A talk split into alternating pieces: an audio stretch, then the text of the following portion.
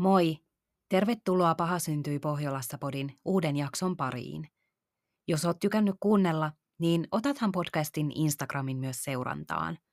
Mä kerron siellä podiin liittyvistä asioista ja välillä tiedotan myös ajankohtaisista rikosuutisista. Jokaisesta jaksosta löytyy myös oma julkaisunsa, jonka alle voi halutessaan jättää kommenttia. Kiitos myös kivoista viesteistä, joita mä oon tähän mennessä saanut. Instagram-tilin löydät siis nimellä Paha syntyy Pohjolassa pod.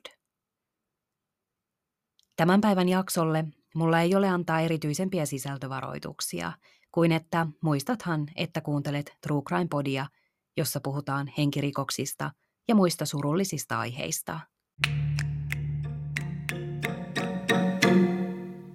Vuoden 2019 kesää elettiin tietämättä, että reilun puolen vuoden päästä koko maailmaa tulee ravistelemaan koronapandemia ja ihmisten elämä tulee muuttumaan monella tavalla. Erässä somerolaisessa perheessä ei myöskään tiedetty, että heidän perhettään on aivan pian kohtaamassa henkilökohtaisempi tragedia. 21-vuotias Milla Aronen suoritti asepalvelustaan Porin prikaatissa Säkylän varuskunnassa. Varuskunta sijaitsee Säkylän huovin rinteellä, Satakunnan maakunnassa, Linnuntietä 46 kilometrin päässä Raumalta ja 57 kilometrin päässä Porista. Matkaa varuskunnasta kotiin Somerolle, millalla oli noin 90 kilometriä. Someron noin 9000 asukkaan pikkukaupunki sijaitsee Varsinais-Suomessa, Salon seutukunnassa. Somero on Varsinais-Suomen itäisin kunta ja se rajautuu pohjoisessa Kantahämeeseen. Kulttuurillisesti ja historiallisesti Someron katsotaankin kuuluvan Lounais-Hämeeseen ja se on ollut ennen vuotta 1990 osa Hämeen lääniä. Milla Aronen syntyi toukokuussa 1998. Vuonna 2001 ydinperheeseen syntyi vielä poika. Millan vanhemmat erosivat Millan ollessa alaasteella, ja useampia vuosia myöhemmin Milla on saanut kaksi pikkuveliä lisää. Milla kasvoi Someron pikkukaupungissa ja haaveili muuttavansa sieltä aikuisena pois, ensisijaisesti Tampereelle – Elämä pienessä kaupungissa oli varsinkin teiniään kuohuissa toisinaan rasittavaa. Milla koki, että somerolla kaikki tiesivät toistensa asioista, tai vaikka ei olisi tiennyt, niin juorut kulkivat ja ihmiset puhuivat toisistaan pahaa. Peruskoulun jälkeen Milla kävi starttiluokan, mahdollisesti vielä miettiäkseen tulevia opintoja ja elämän suuntaa – Millan on kuvattu olleen periksi antamaton ja päämäärätietoinen ja päättäessään jotakin pitäytyvän suunnitelmassaan, tuli mitä tuli. Ajatukset tulevaisuudesta hahmottuivat ja Milla lähti ammattikouluun opiskelemaan logistiikka-alaa. Nuori nainen meikkasi ja hänellä oli keskipitkät hiukset, mutta muutoin Milla ei ollut erityisen tyttömäinen. Nuorempana Millalla oli jonkin aikaa myös lyhyet hiukset ja niin kutsuttu sivusiili.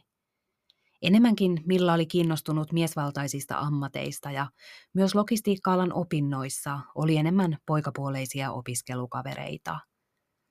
Sydänystävää Millalla ei ollut, mutta missään ei ole erityisemmin noussut esiin, että nuori olisi ollut yksinäinen tai kiusattu. Pikkukaupungissa jokainen sai vuorollaan osakseen olla ilkeidenkin juorujen kohteena – ja jossain vaiheessa myös Milla koki, että hänestä liikkui puheita, joiden mukaan hän olisi kusipää, teiniäiti, pettäjä tai jakorasia. Vaikka Milla toisinaan meikkasi, hän pystyi liikkumaan ihmisten ilmoilla myös meikittä ja pukeutumaan hyvin rennosti suuriin kolitsihousuihin ja huppareihin. Millan kokemuksen mukaan tämäkin herätti puheita, että hänessä olisi jollain tapaa kaksi täysin eri puolta – vaikka itse hän koki asian täysin normaaliksi, sillä aina ei vain huvittanut aamuisin nähdä vaivaa ulkonäön eteen. Milla poltti runsaasti tupakkia ja oli aloittanut sen jo noin 13-vuotiaana. Jossain vaiheessa Milla yritti päästä tupakoinnista eroon ja kävi paljon myös juoksulenkeillä. Alkoholin Millalla oli melko kielteinen suhtautuminen, ainakin 17-vuotiaana. Ulospäin, varsinkin internetissä, Milla antoi itsestään vaikutelman sanavalmiista, hyvin temperamenttisesta ja hieman viileästäkin ihmisestä, jota ei jaksanut kiinnostaa, mitä muut ajattelivat, eikä Milla itsekään säästellyt sanojaan mielipiteissään muista somerolaisista nuorista. Suunnilleen vuoden 2015 tietämillä oli suomalaisen nuorison keskuudessa hyvin yleisessä käytössä Ask FM-niminen nettisivusto, johon käyttäjä pystyy luomaan itselleen profiilin ja profiilissaan vastaamaan hänelle anonyymisti esitettyihin kysymyksiin. Milla Arosella oli myös Ask FM-tili, ja luonnehdinta Millan käytöksestä on osin piirtynyt juuri tämän sivuston perusteella. Täytyy kuitenkin muistaa, että varsinkin nuoriso saattaa antaa itsestään tarkoituksella hieman erilaista kuvaa internetissä kuin mitä todellisuudessa luonteeltaan on. Kaikkea internettiin jaettua ei aina tule ottaa kovin kirjaimellisesti. Ajan henki näkyy aina jollakin tavoin nuorten käyttäytymisessä. Milla on Ask FMssään kirjoittanut, että hänellä on huono itsetunto ja nuoren naisen kipakoidenkin vastauksien takaa paistaa, että Milla kyllä tunsi surua aina kun häntä arvosteltiin. Vuonna 2015 Millan elämässä tapahtui 17-vuotiaalle nuorelle erittäin raskalta tuntunut asia. Milla oli jonkin aikaa tapaillut, tai sen ajan nuorten termistön mukaan säätänyt, itseään noin kolme vuotta vanhemman parikymppisen miehen kanssa. Suhde ei ollut tuolloin ollut siis erityisen vakavaksi kuvattu, ja miehen on yleisesti tiedetty hieman poukkoilleen Millan ja ainakin yhden toisen nuoren naisen välillä. Milla vaikutti ottaneen kuitenkin melko raskaasti, kun deittailu päättyi joskus loppukesällä. 17-vuotias Milla koki, että kaikki hänen suhteensa siihen astisessa elämässä oli päättynyt niin, että toinen osapuoli petti ja jätti. Syksyllä 2015, kun Millalta kysyttiin Ask FM-sivulla, että kokiko tyttö itse, että oli muuttunut – Tämä vastasi, että kyllä koki. Milla kuvaili, että ei ole enää sama vanha Milla, eikä sellaiseksi enää koskaan voi tullakaan. Ja tämän hetkistä itseään hän ei tunne, on vain ihminen.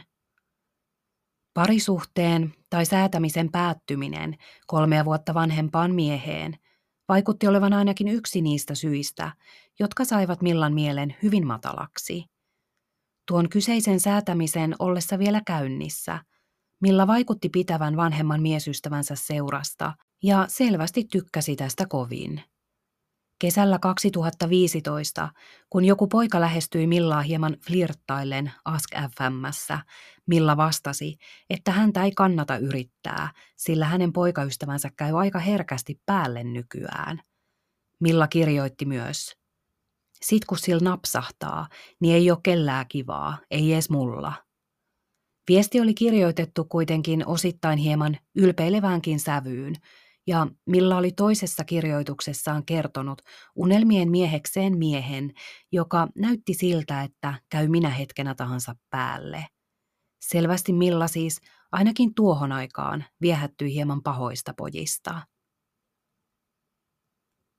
Perheelleen Milla näyttäytyi ilmeisesti tunneelämän raamoistaan huolimatta jollakin tavoin samankaltaisena kuin ennenkin, tai ainakaan mitään erityisen huolestuttavaa perhe ei millan käytöksessä huomannut. Nuoren naisen elämä, kun on useammin hieman tunnepitoista ja draamaa täynnä, kuin että sellaista ei olisi. Perhe kuitenkin havaitsi, että parisuhde kolme vuotta vanhempaan poikaan ei missään vaiheessa ollut varsinainen lottovoittomillalle. Kaveripiirissä koettiin myös, että millaista tuli etäinen ja ilkeä, kun tämä hengaili kyseisen pojan kanssa tuolloin 2015. Säätäminen siis tuntui päättyneen syksyllä 2015, ja muut paitsi Milla itse piti sitä ihan hyvänä asiana.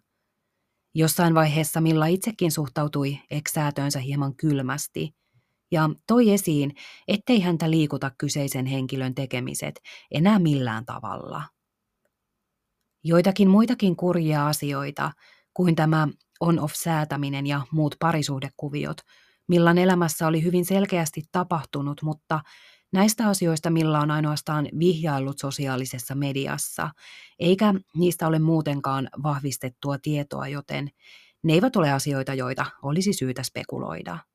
Vuosi 2015 ei ehtinyt kääntyä kuitenkaan loppuun, kun Milla ja nuori mies alkoivatkin jälleen viihtyä yhdessä ja ainakin Millan käsityksen mukaan seurustella. Milla oli melko pienikokoinen ja tuo kolme vuotta vanhempi mies taas kuvattiin körmynä. Mies harrasti voimailua erittäin aktiivisesti ja tavoitteellisesti. Millasta oli mukavaa, kun heitä pidettiin koko eronsa vuoksi söpönä pariskuntana. Ammatilliset haaveet alkoivat hahmottua Millan mielessä. Hän halusi poliisiksi. Urasuunnitelmat mielessään Milla päätti käydä armeijan. Periksi antamaton nuori nainen eli ammattihaaveet mielessään kohtalaisen kurinalaista elämää. Hoiti logistiikka opintonsa, ajoi ajokortin, myöskin kuorma-autokortin, ei käyttänyt alkoholia ja toilailut humalassa. Täysi-ikäistyttyään Milla piti myös raha-asioistaan huolta, työskenteli opintojen ohella eikä tärvellyt luottotietojaan. Parisuhde kolme vuotta vanhemman Jyrin kanssa jatkui, vaikka Milla ei kaikkia Jyrin edesottamuksia hyväksynytkään. Jyri oli yleisen tiedon mukaan ajanut autolla humalassa, ja pikkukaupungissa puhuttiin isokokoisen raavaan voimailijan käyttävän myös laittomia steroideja. Milla ja Jyri asuivat yhdessä vuonna 2016. Ulospäin Milla loi kuvaa, että parisuhde voi hyvin ja että hän on onnellinen Jyrin kanssa. Naimisiin menosta Milla ei haaveillut, vaan ilmaisi Ask FM-sivullaan, että naimisiin meno on paskaa. Myöskään lapsista Milla ei haaveillut, mutta toisaalta piti mahdollisena, että ajatukset voivat muuttua, kun kasvaa vanhemmaksi ja elämä on muiltakin osin kunnossa. Milla vaikutti siis enemmän järki-ihmiseltä puheidensa kanssa. Suhteen edetessä lähipiirin ajatukset vahvistuivat siitä, että miehen kanssa oleminen ei tehnyt Millalle hyvää. Nainen muuttui varautuneeksi ja sulkeutuneeksi. Muutaman kerran parisuhteen aikana, nuoren parin asuessa yhdessä, Milla oli yllättäen mennyt äitinsä luokse, kun miesystävä ei ollut päästänyt häntä heidän yhteiseen kotiinsa sisälle. Milla oli ollut poissa tolaltaan, mutta mistään väkivallasta tai sen tapaisesta Milla ei koskaan suhteen aikana puhunut. Jonkin verran suhteessa oli hailahteluita vielä 2015 jälkeenkin ja Millan ja Jyrin ympärillä pyöri paljon huhuja uskottomuudesta. Kun parisuhde Jyrin kanssa tuli lopullisen tiensä päähän vuoden 2017 keväällä, oli perheiloinen tästä. Milla muuttui pikkuhiljaa taas enemmän omaksi itsekseen, iloiseksi, elämänmyönteiseksi ja tulevaisuuttaan suunnittelevaksi – ja Milla tunnettiin myös ihmisenä, joka halusi aina auttaa toisia, itselleen läheisiä ja tärkeitä ihmisiä. Pikkuhiljaa eron jälkeen Milla alkoi avautumaan parisuhteen todellisesta tolasta myös muille. Mies oli ollut kontrolloiva, sairaaloisen mustasukkainen, ja jollekin ystävälle, johon Milla tutustui vasta Jyristä erottuaan, Milla kertoi, että Jyri oli lyönyt häntä usein.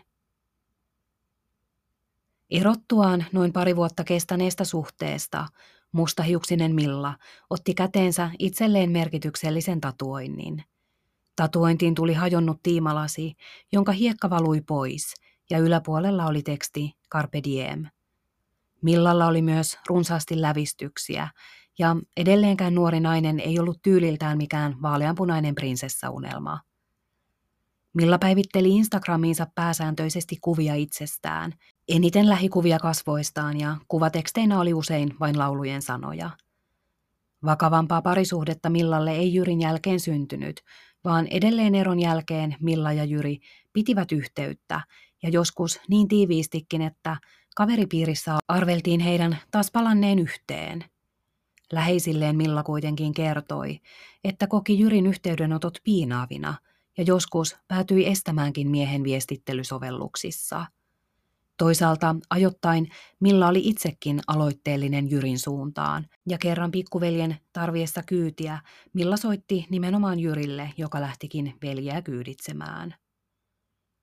Milla ei lähipiirin mukaan erityisesti surrut eroa. Eron syy oli ilmeisemmin ollut, että Jyri oli tavannut toisen naisen, mutta yleisemmän tiedon valossa oli Milla se, joka pisteen suhteelle laittoi. Jyri meni myöhemmin kihloihin ja muutti omakotitaloon kihlattunsa kanssa. Tammikuussa 2019 koitti Millan kauan odottama päivä ja hän astui asepalvelukseen Porin prikaattiin. Palvelusajan oli määrä olla vuoden mittainen. Matkat varuskunnan ja kotinsa välillä Milla kulki pääasiassa omalla autollaan. Vuonna 2019 Milla asui edelleen Somerolla lähellä perhettään omassa asunnossaan Peipontiellä. Armeija-aika sujui mukavasti ja kaiken perusteella Milla viihtyi asepalveluksessa hyvin. Lomat 21-vuotias nainen vietti kotonaan Somerolla, toisinaan siis omassa asunnossaan ja joskus myös äidin luona. Millan ja äidin välit olivat läheiset ja myös muutaman vuoden nuoremman veljen kanssa – Milla tuli hyvin toimeen ja he viettivätkin paljon aikaa yhdessä. Lomien aikana Milla ajeli usein veljensä kanssa kylillä, joka oli varsin normaalia ajanvietettä nuorille somerolaisille. Kun loma loppui ja oli aika palata varuskuntaan, Milla tapasi aina laittaa äidilleen viestin, kun oli päässyt perille, tai vähintäänkin illalla hyvän yön viestin. Näin toisilleen läheiset, äiti ja tytär olivat tavanneet toimia pitkään. Kesäkuun seitsemäs päivä Milla saapui taas Somerolle viettämään viikonloppuvapaata. Viikonlopun aikana nainen tapasi perhettään ja hengaili jälleen pikkuveljensä kanssa. Edellisellä lomalla Milla oli tavannut myös eksmiestään Jyriä. Jyri oli ollut Millan asunnolla kylässä ainakin kaksi tuntia, ja Millalle jääneen vaikutelman mukaan Jyrin käynti oli liittynyt vain siihen, että mies halusi Millalta apua vaikeaan taloustilanteeseensa – nyt Milla ei halunnut tavata Jyriä lomansa aikana ja oli tehnyt sen selväksi miehelle puhelimitse perjantaina. Sunnuntaina 9. kesäkuuta varusmiehiä odotettiin saapuvaksi lomalta. Millan äiti odotti saapuvaksi myös Millalta viestiä. Milla ei koskaan saapunut varuskuntaan, eikä koskaan lähettänyt äidilleen hyvän yön viestiä. Äiti nukkui vielä sunnuntai-maanantai välisen yön kohtalaisesti, ajatellen, että Milla oli unohtanut viestin ja olisi turvallisesti säkylässä. Maanantaina äiti laittoi Millalle taas WhatsApp-viestiä, mutta kun nainen ei edes lukenut äidin viestejä, alkoi äiti huolestua. Kauppareissulla äiti ajeli Millan asunnon ohi ja kauhukseen huomasi Millan auton olevan talon pihassa. Silloin äiti ymmärsi, että Jotakin hyvin poikkeuksellista oli tapahtunut. Äiti soitti veljensä vaimolle ja pyysi tätä seurakseen Millan asunnolle tarkastuskäynnille. Äitiä hirvitti mennä asuntoon yksin sen pelossa, että jos löytäisi sieltä jotakin, mitä ei missään nimessä haluaisi löytää. Naiset menivät Peipontien asuntoon ja totesivat sen pian tyhjäksi. Mitään viitteitä naiset eivät asunnosta saaneet, että mihin Milla olisi voinut lähteä ja milloin – Huolesta suunniltaan oleva äiti tutki tyttärensä tilitietoja maanantai-illan aikana. Onnekseen hänellä oli käyttöoikeus jo täysikäisen tyttärensä tilille. Äiti ei voinut uskoa silmiään, kun huomasi, että Millan tilille oli sunnuntai-iltana tullut 2500 euron suuruinen pano. Pian äidille selvisi tulonlähde, joka ei ainakaan lievittänyt äidin epäuskoisuutta. Kyseessä oli pikavippi, heidän perheessään ei ollut tapana ottaa vippejä, ja Millan talousasiat olivat äidin tiedon mukaan mallillaan ja tilitiedot myös vahvistivat sen. Pikavippi oli viimeinen niitti sille, että äiti tiesi tyttärelleen tapahtuneen jotakin täysin tavallisuudesta poikkeavaa. Tiistaina 11. kesäkuuta äiti teki poliisille katoamisilmoituksen 21-vuotiaasta tyttärestään – Äidillä oli välittömästi aavistuksia tyttären kohtalosta, mutta poliisi ryhtyi tutkimaan katoamista normaalin protokollansa mukaisesti. Aikuisen tiettävästi terveen nuoren naisen katoamista ei ole syytä tiedottaa alkuvaiheessa medialle. Sotilaskarkuruuskaan ei nopeuttanut tätä asiaa. Samalla viikolla kun äiti ilmoitti Millan kadonneeksi, laittoi isä omaan sosiaaliseen mediaansa huolestuneen ilmoituksen tyttärestään. Ilmoituksessa isä kertoi Millan kadonneen lauantain kahdeksas ja sunnuntain yhdeksäs päivä välisenä yönä Somerolla. Katoamisajan perhe määritteli niillä perustein, että veli oli lauantai-iltana ajelun päätteeksi vienyt Millan kotiin, ja tämä jäi viimeiseksi kerraksi, kun perheenjäsen näki Millan elossa. Sunnuntain aikana Milla ei enää myöskään ollut viestitellyt tai avannut hänelle lähetettyjä viestejä, ja hänen viestintäsovellukset ja sosiaalinen media kertoi, ettei nuori nainen ole ollut aktiivinen enää sunnuntaina. Ilmoituksessaan isä kirjoitti. Milla on 165 senttimetriä pitkä ja normaali vartaloinen, puolipitkät hiukset, siniset silmät, molemmissa käsissä tatuointeja sekä selkään tatuoitu enkelin siivet. Kadotessaan hänellä oli todennäköisesti jalassaan mustat kollegehousut, musta toppi, musta huppari ja mustat tennarit. Viimeinen havainto Millasta on kotitalonsa edestä Peipontieltä 8. kesäkuuta kello 23.00. Isä pyysi ilmoittamaan havainnoista hätäkeskukseen. Huhumylly käynnistyi niin Someron pikkukaupungissa kuin laajemmin internetissäkin. Naisen vaatetuksen perusteella arvailtiin, että kyseessä ei ole tavanomainen paarillan jälkeinen humalakatoaminen. Nopeasti muodostui käsitys Millasta niin sanottuna normaalina ihmisenä, joka ei pyörinyt epämääräisissä porukoissa – Sitkeä arvailu pyöri kuitenkin paljon sen ympärillä, että nainen olisi kadonnut omasta tahdostaan väsyttyään armeijaan, ja katoamisen syynä olisi lähinnä sotilaskarkuruus, että nainen olisi jäänyt armeijatermein punttikselle. Lähipiiri ei missään vaiheessa epäillyt tämän kaltaista – Heille Millan tuntevana oli selvää, että nainen ei koskaan jättäisi luvatta palaamatta palvelukseen, ja minkäänlaisia viitteitä siitä ei ollut missään vaiheessa saatu, että millai syystä tai toisesta olisi viihtynyt armeijassa. Myös Millan kanssa armeijassa olleet kuvasivat naisen olleen iloinen ja reipas ja viihtyneen palveluksessa. Ennen ennen kuin poliisi tiedotti asiasta mitään, oli millan elämää ja persoonaa ehditty puida internetin keskusteluissa. Tarkkaan syyniin joutui muun muassa naisen Instagram-tili, josta muodostettiin käsitystä masentuneesta ja synkästä ihmisestä. Tämä ei ole lainkaan poikkeavaa eikä kohdistu vain Milla Rosen tapaukseen – ihmisen kadotessa ja asian tullessa yleiseen tietoon kiinnostuneille jää varsin rajallinen kuva itselleen vieraasta henkilöstä, kun tietolähteenä tapausta tutkiessa käytetään sosiaalista mediaa. Jokainen ihminen luo itsestään tietynlaista kuvaa sosiaaliseen mediaan ja jokainen sitä tutkiva luo siitä vielä omanlaisensa käsityksen. Millan Instagram-tilissä kiinnitettiin kohtuuttoman paljon huomiota siihen, että nainen käytti kuvateksteinä paljon laulujen sanoja, jotka usein olivat jokseenkin surumielisiä. Tämä ei kuitenkaan ollut mitenkään poikkeavaa ikätasoisesta toiminnasta. Näin toimi monet muutkin ja toimii edelleen. Vaikka sosiaalinen media voisikin näyttää hieman synkältä ja surumieliseltä, se ei koskaan ole koko totuus ihmisen persoonasta ja mielentilasta – Myöskään kaikki masentuneet eivät ole itsetuhoisia. Joka tapauksessa virallista tietoa siitä, että Milla olisi ollut millään tavalla masentunut, ei ollut. Nuorempana teinien kuohuissa Milla oli varsinkin vuonna 2015 nähty useampaankin kertaan somerolla itkemässä. Itkevä Milla oli juossut kuulokkeet korvillaan. Kuitenkin ajankohtaisesti katoamisaikaan vuonna 2019 ja Millan ollessa jo aikuisempi, ei viitteitä henkisestä pahoinvoinnista ollut.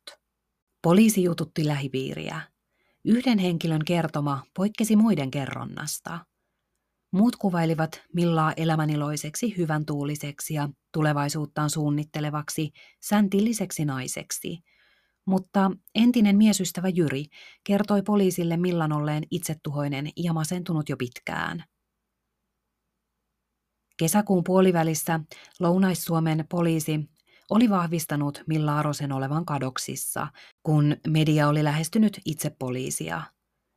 Poliisilta saadun tiedon mukaan kadonneesta ei julkaista kuvaa ja poliisi etsii häntä kadonneena henkilönä.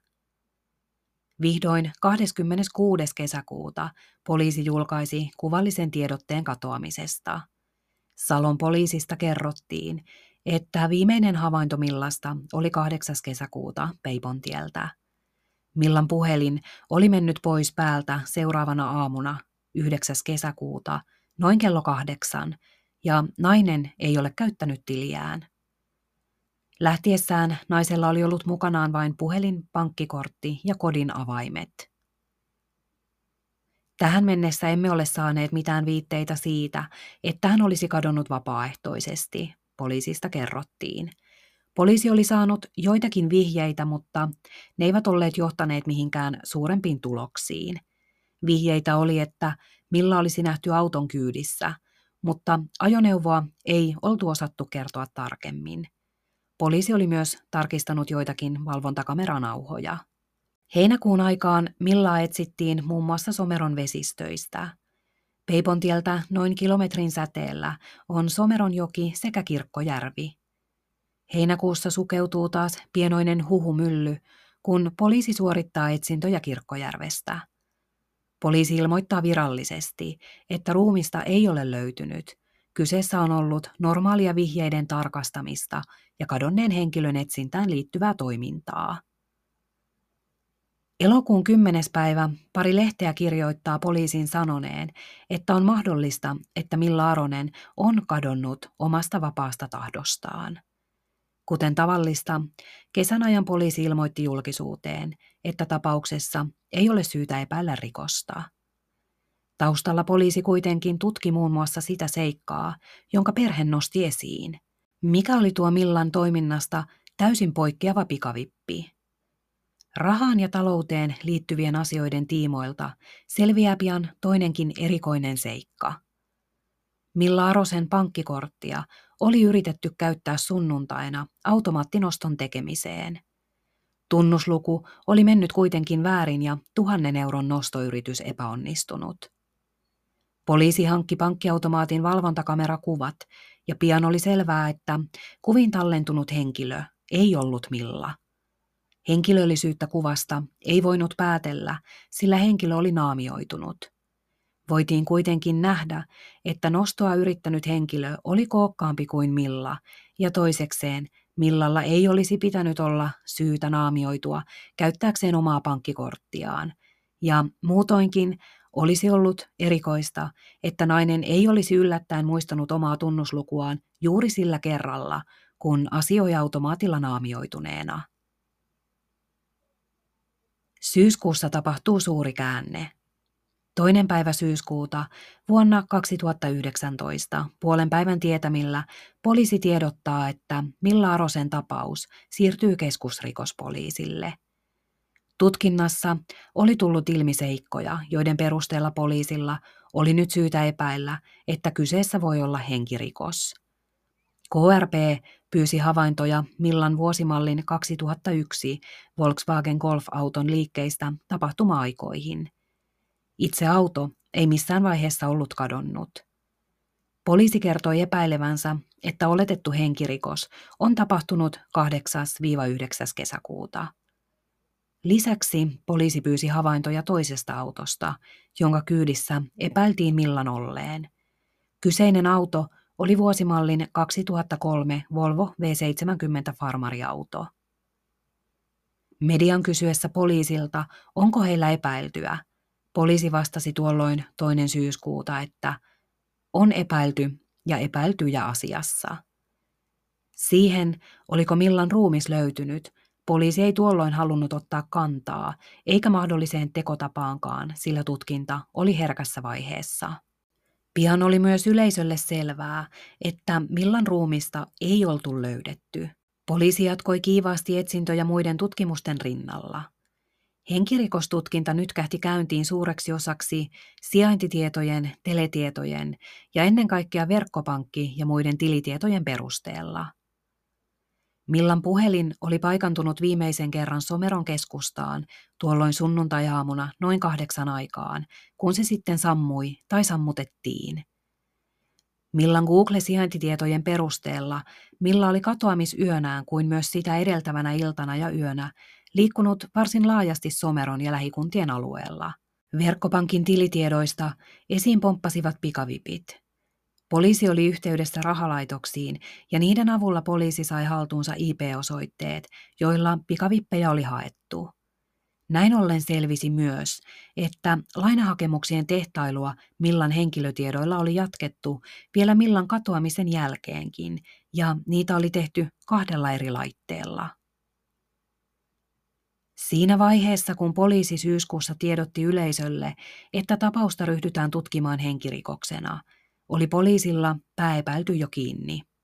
Eriävää tarinaa Millasta kertonut 1995 syntynyt Jyri oli herättänyt poliisin kiinnostuksen varsin pian.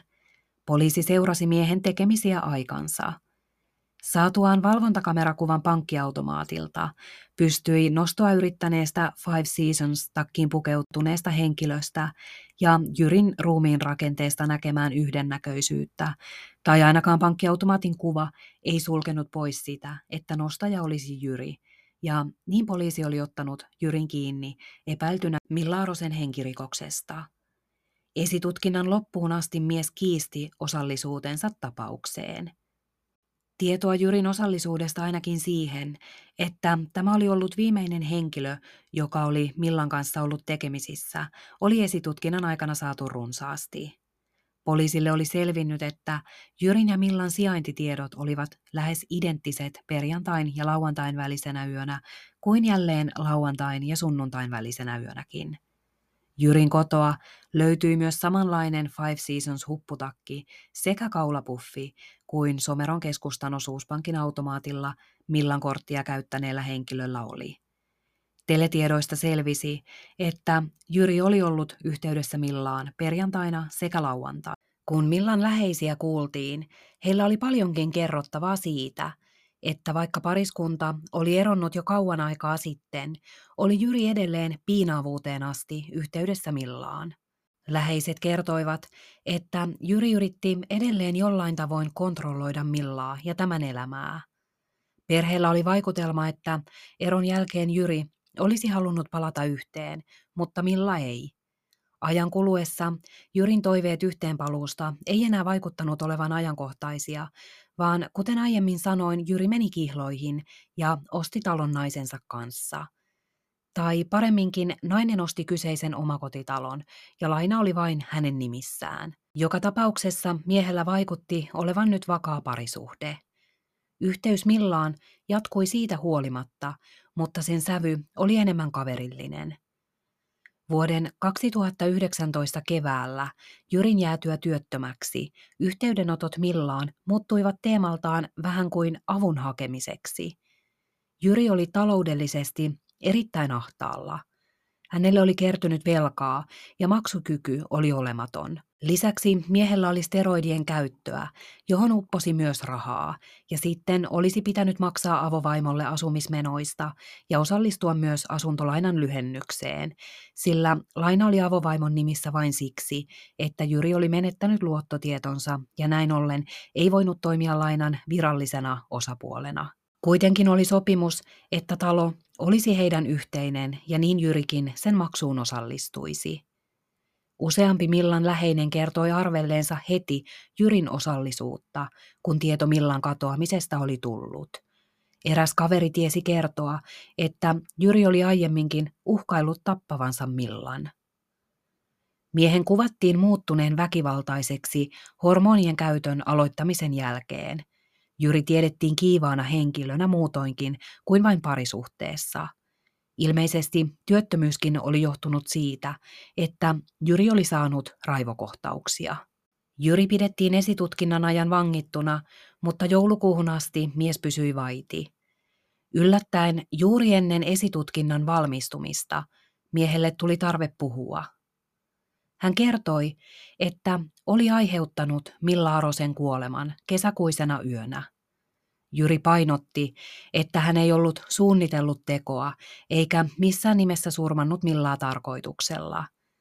Miehen versio tapahtumista oli sen kaltainen, että he olivat Millan kanssa yhteyksissä molempien osapuolien toimesta ja heidän välillään oli edelleen ystävyyssuhde. Autoajelut olivat tavanomaista kaverusten välistä ajanviettoa, eikä niihin liittynyt minkäänlaisia motiiveja – Jyri kiisti, että olisi tavannut Millaa tarkoituksenaan lainata tältä rahaa tai ylipäätään, että tapaamisissa olisi ollut mitään taloudelliseen tilanteeseen liittyvää intressiä. Jyri kertoi, että heidän ajellessaan syrjäisellä seudulla muuten vaan oli Milla alkanut kaivella vanhoja asioita heidän parisuhteestaan – oli syntynyt valtava riita, jonka seurauksena mies pysäytti ajamansa auton ja kaksikko nousi ulos autosta ja jatkoi riitelyä. Jyri kuvaa, että hänen päässään vain napsahti. Hän ei enää jaksanut kuunnella Millan raivoamista, vaan löi naista lujaa. Yhden kerran. Nainen kaatui lyönnin voimasta ja Jyri pelästyi tilannetta. Kun hän kumartui katsomaan naista, hän ymmärsi, että nainen oli välittömästi menehtynyt. Jyrin oli vallannut paniikki. Hän oli miettinyt avun soittoa, mutta koska Milla oli jo kuollut, mies päätti peittää asiat. Hän otti Millan ruumiin mukaansa, laittoi jätesäkkiin ja heitti lukolliseen roskaastiaan salossa – Kytkös Saloon tuli sen kautta, että miehen vanhemmat asuivat siellä ja kyseinen roskaastia oli kotitalon lähellä, mutta se oli yleisessä mökkiläisten yhteiskäytössä. Poliisin tutkiessa kyseisen roskaastian ei sieltä löytynyt viitteitä siellä olleesta ruumiista – Toki aikaa oli siis kulunut jo puolisen vuotta, että olikin selvää, että mitään selvää jälkeä ei ruumiin siellä olosta olisi enää saatavilla. Tähän asiaan liittyvissä selvittelyissä päädyttiin kuitenkin aina umpikujaan. Millan ruumiista ei löytynyt mitään, ei mistään. Ruumis oli hävinnyt kuin savuna ilmaan. Jätealalla työskennelleen Jyrin tiedettiin mahdollisesti omaavan tietoa jätteiden polttamisesta sekä esimerkiksi terveydelle erittäin vaarallisen asbestin hävittämisestä. Kun kukaan salolaista roskaastia käyttänyt henkilö ei ollut havainnut kesäkuussa 2019 mitään tavallisuudesta poikkeavaa kyseisen roskaastian luona tai sen sisällä, tai kenelläkään ei ollut ylipäänsä antaa mitään lisätietoja – Poliisi tuli johtopäätelmään siitä, että Jyri saattoi valehdella kertoessaan ruumiin hävityksestä. Esitutkinnassa tuli ilmi, että Jyri oli hakenut Millan nimissä lähes 60 000 euron edestä lainoja eri paikoista. Jyrin kerronnasta poiketen poliisille hahmottui surmayöstä tapahtumakuvio, joka pyöri rahan ympärillä. Jyri oli manipuloinut Millaa hankkimaan lainaa omiin nimiinsä, mutta Jyrin käyttöön. Helposti Milla ei ollut tällaiseen lähtenyt ihan vain niin sanottuna ystävän palveluksena. Asiasta oli käyty keskustelua todennäköisesti jo jonkun aikaa, ja perjantai-lauantai välinen yöajelu koski jälleen tätä talousasiaa. Pari ajeli ja samalla Jyri vaati Millaa suostumaan pyyntöihinsä. Sen yön ajelu päättyi siihen, että Jyri vei Millan kotiinsa, mutta samankaltainen ajelu toistui taas seuraavana yönä. Tällöin Jyri ajoi auton syrjäisään paikkaan ja ehkä väkivallalla tai hengenriistolla uhaten pakotti entistä pontevammin Millaa suostumaan lainojen hakemiseen. Lopulta Millalle ei jäänyt enää ulospääsyä tilanteesta, vaan hän suostui Jyrin vaatimuksiin. Milla teki joitakin hakemuksia mahdollisesti itse Jyrin painostuksen alla – tai sitten Jyri käytti Millaa ainoastaan siihen, että Milla vahvisti henkilöllisyytensä lainanhakupalveluihin mobiilivarmenteella. Tavalla tai toisella lopulta Jyrilläkin oli tiedossa Millan pankkitunnukset ja hän pystyi itsenäisesti ilman Millaa hakemaan lisää lainoja Millan tiedoilla. Jyri tehtaili hakemuksia sekä omastaan että Millan puhelimesta. Todennäköisempää on, että Jyri oli päättänyt jo etukäteen, että Milla tulisi tappaa, suostui tämä lainan hakuun tai ei. Millan jäädessä henkiin oli riski, että rahat eivät koskaan päätyisikään Jyrin käyttöön, tai nainen saattaisi tehdä asiasta rikosilmoituksen. Jyrille oli kaikista tärkein asia se, että hän saisi rahat, ja sen eteen mies oli valmis tekemään mitä tahansa – Jyrin kertomus tekotavasta ei myöskään tuntunut uskottavalta, koska ruumista ei ollut. Poliisille jäi rajallinen mahdollisuus selvittää, miten Millaaronen oli menettänyt henkensä. Jyri suostui lähteä näyttämään sen kohdan, jossa hän oli Millan vahingossa tappanut. Kyseessä oli syrjäinen Oinasjärven tie, joka johtaa Somerniemeltä Kiikalan lentokentälle. Tapahtumasta on rekonstruktiovideo. Voit katsoa sen MTV-uutisten YouTube-sivulta rikospaikkaohjelman Millasta kertovasta jaksosta. Jyri näytti siis paikan päällä, että missä kohdassa tämä kohtalokas lyönti tapahtui. Poliisille oli kuitenkin syntynyt oma näkemys siitä tarkan tutkinnan perusteella, että missä kohtaa auto oli, kun Milla kuoli. Sen paikan ja Jyrin näyttämän paikan ero oli noin viisi kilometriä. Poliisi epäili, että miehellä oli jotakin salattavaa, ja siksi tämä ei näyttänyt todellisuudessa oikeaa paikkaa. Myös Jyrin kertoma siitä, että hän olisi lyönyt Millaa vain yhden kerran, tuntui poliisista keksityltä. Mies oli kertomuksensa tueksi uskotellut, että hänen kätensä oli tullut hyvin kipeäksi tästä kovasta lyönnistä, kuin todistaakseen sen voiman, jolla hän oli kiivastuksissaan Millaa lyönyt. Teoriassa on toki mahdollista, että Jyri voisi surmata pienehkön naisen yhdellä nyrkiniskulla. Kuten kerrottua, Jyri oli erittäin isokokoinen, laittomia steroideja käyttävä voimailija. Viimeistään siinä kohtaa usko siihen, että Jyri olisi lyönyt Millaa ja loukannut kätensä mureni, kun poliisi sai käsiinsä videon, jossa mies muutama päivä Millan katoamisen jälkeen tekee maastavedon 250 kilolla. Miehen käsissä ei näy vammoja, ja toisekseen Miten kipeällä kädellä voisi nostaa tuollaisen painon ilman, että kipu on valtaisa? Jyrin kerronnassa oli valtavasti erilaisia pieniä aukkoja. Mies ei pystynyt kertomaan roskaastiasta poliisin kysymiä lisätietoja, vaikka jos asiat olisivat menneet hänen kertomallaan tavalla, ei hänellä olisi pitänyt olla syytä valehdella. Syntyi vaikutelma, että Jyri ei ole koskaan tuota roskaastia ruumiin hävittämiseen käyttänytkään. Jyrin kotitalosta, eli vanhempien asumasta talosta, löytyi myös rikottu urheilukello. Millan urheilukello oli pääasiassa aina hänen ranteessaan, ja nytkään sitä ei löytynyt esimerkiksi kotietsinnässä. Rikottu kello näytti aivan samanlaiselta kuin Millan valokuvissa näkyvä kello on.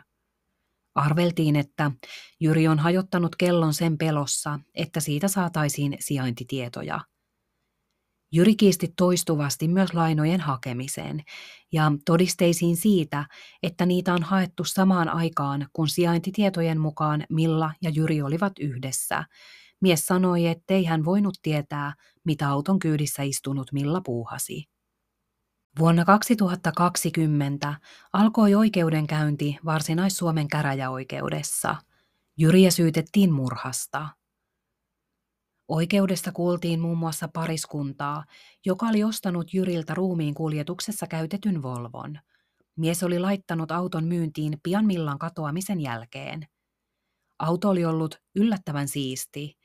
Toki en tiedä mihin verrattuna, sillä useimmiten autoa myydessä se on puunattu myyntikuntoon. Outoa oli kuitenkin, että sen takakontin sivuikkunat oli maalattu. Syyksi maalaamiselle syytetty kertoi, että siellä on säilytetty arvokkaita työkaluja. Auton lattia takapenkin alta oli ollut litimärkä. Tämä oli selvinnyt ostajille vasta myöhemmin. Syyttäjän näkemyksen mukaan Jyri riisti Millarosen hengen ennalta tehdyn suunnitelman perusteella. Tästä todisteena oli muun muassa lainojen hankintaan liittyvät seikat – Mies oli halunnut rahat, ja jotta hän ne saisi, hänen tulisi surmata lainojen virallinen hakija. Ajelu syrjäseuduille suorittamaan lainan hankintaa kertoi aikeesta surmata ja hävittää ruumis. Koska Millan ruumista ei ollut löytynyt, syyttäjä ei voinut käyttää todisteluiden apuna mitään siihen liittyvää, mutta koska syytetty ei selvästi ollut puhunut totta tapahtumapaikasta ja ruumiin hävittämistavasta, voitiin katsoa, että tällä oli salattavaa siten, että kertomalla ruumiin todellisen sijainnin ja poliisin löytäessä sen, voisi ruumiista saada selville miehen tehneen surmatyön kertomuksestaan poikkeavalla tavalla. Käräjäoikeudessa kuultiin joko Millan tai Jyrin tunteneita ja Jyrin useita vuosia tuntenut henkilö sanoi, että mies menetti herkästi malttinsa, mutta että hänelle mies oli aina ollut mukava. Millan tunteneet taas kertoivat Jyrin äkkipikaisuudesta ja siitä, että kaikille heräsi heti epäilys Jyrin surmanneen Millan, kun Milla katosi. Sen pitäisi kertoa omaa kieltään siitä, kuinka potentiaalinen tappaja Jyri oli. Käräjäoikeus ei katsonut, että näyttöä murhasta olisi. Myöskään tappoa ei voitu toteen näyttää, sillä ruumis puuttui ja kuolin syy ja tapa ei ollut tiedossa. Jyri tuomittiin käräjäoikeudessa kahden vuoden ja kahdeksan kuukauden vankeuteen, muun muassa törkeästä kuolemantuottamuksesta ja hautarauhan rikkomisesta. Tuomio ei jäänyt lainvoimaiseksi, sillä tapauksen ääreen istuttiin jälleen vuoden kuluttua, kun Millarosen henkirikosta ryhdyttiin puimaan Turun hovioikeudessa. Syyttäjä haki edelleen tuomiota murhasta – Jyri taas oli toimittanut hovioikeuteen vastavalituksensa, jossa vaati kuolemantuottamustuomionsa alentamista noin kahdesta ja puolesta vuodesta yhteen vuoteen ja seitsemään kuukauteen, ja tämä tulisi määrätä ehdollisena.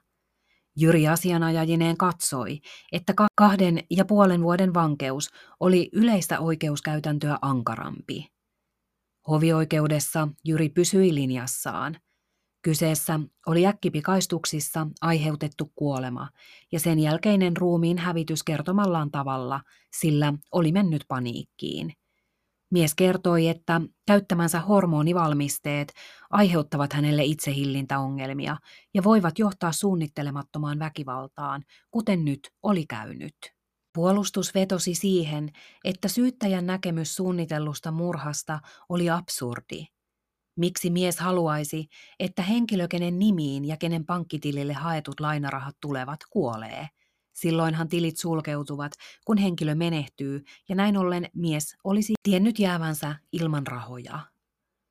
Täytyy kuitenkin huomioida, että mieshän nimenomaan kätki ruumiin erittäin hyvin.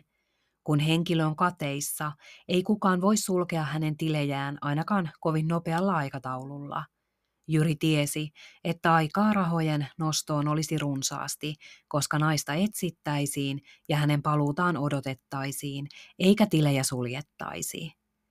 Ensimmäinen laina, se 2500, maksettiin nopeasti, lähes välittömästi hakemisen jälkeen, ja Jyri olikin jo heti sunnuntai-aamuna rahannostopuuhissa. Nosto ei ollut onnistunut, koska koodi meni väärin, mutta mies oli luullut tietävänsä Millan koodin. Siksi Jyri ei enää katsonut tarvitsevansa Millaa. Lainat oli haettu ja hänellä oli kaikki tarvittava niiden nostamiseen kadonneen Millan tililtä.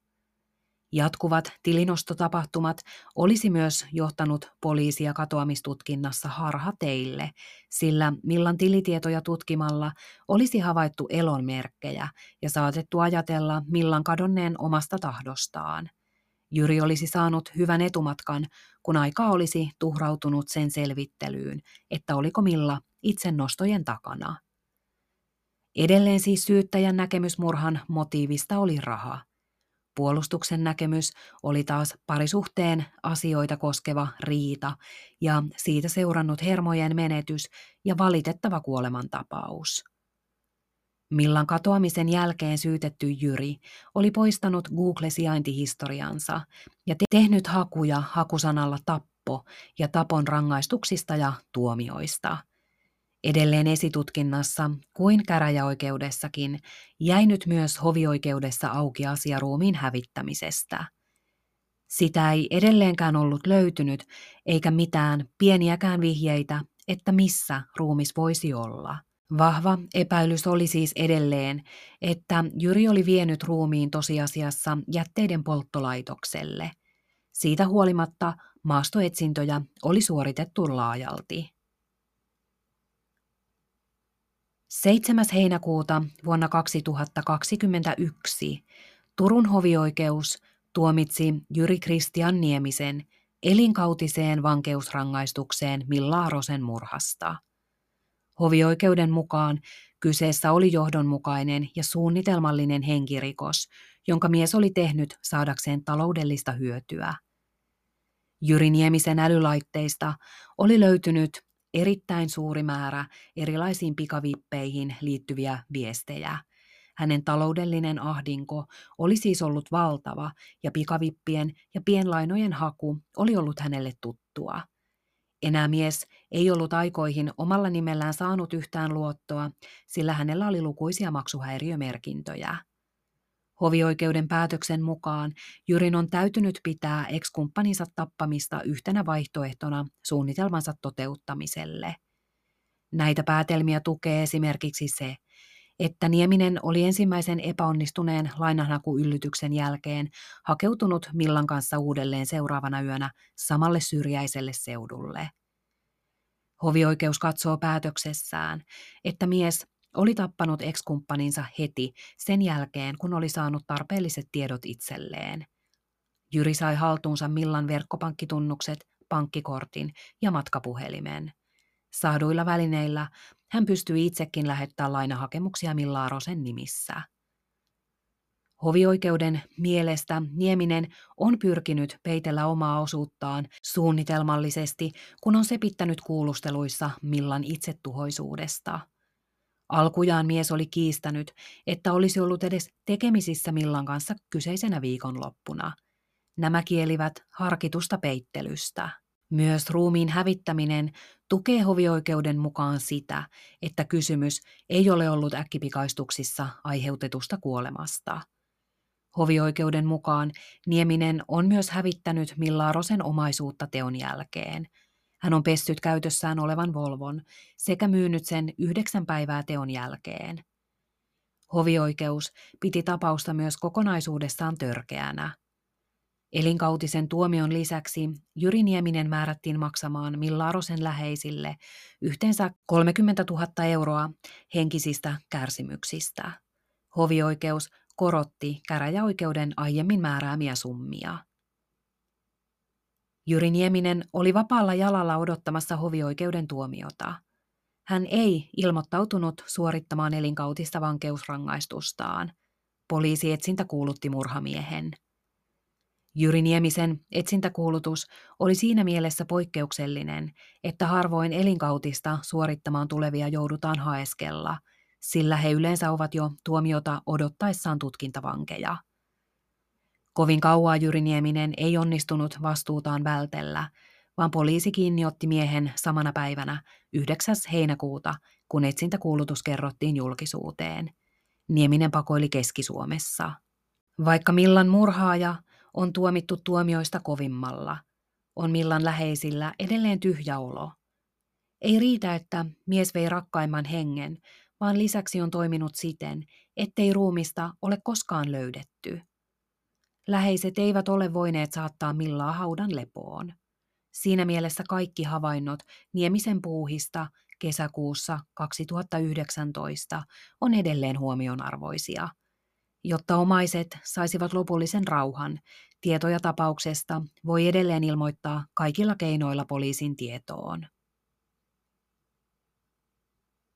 Tässä oli tämän perjantain Paha syntyi Pohjolassa jakso. Käy kurkkaamassa kuvat puhutusta aiheesta podcastin Instagramissa ja klikkaa seurantaan. Palataan pian pohjoisen pahuuden pariin. Moikka!